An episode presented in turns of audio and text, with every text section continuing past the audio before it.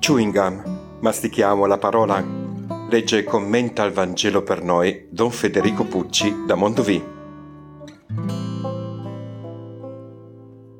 Dal Vangelo secondo Luca, capitolo 2, versetti 36-40. Maria e Giuseppe portarono il bambino a Gerusalemme per presentarlo al Signore. C'era una profetessa Anna, figlia di Fanuele, della tribù di Aser. Era molto avanzata in età. Aveva vissuto con il marito sette anni dopo il suo matrimonio. Era poi rimasta vedova e ora aveva 84 anni. Non si allontanava mai dal Tempio, servendo Dio notte e giorno con digiuni e preghiere. Sopraggiunta in quel momento, si mise anche lei a lodare Dio e parlava del bambino, a quanti aspettavano la redenzione di Gerusalemme. Quando ebbero adempiuto ogni cosa secondo la legge del Signore, fecero ritorno in Galilea, alla loro città di Nazareth.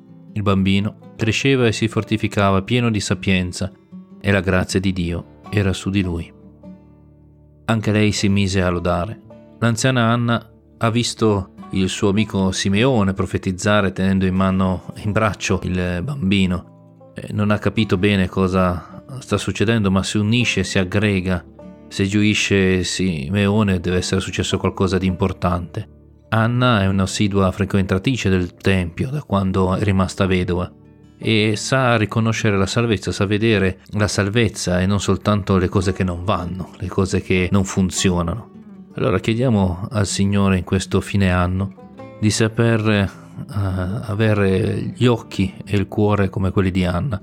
Forse non si capirà tutto, ma di saper vedere il bello di quest'anno che è passato per poter ripartire con speranza. Buona giornata.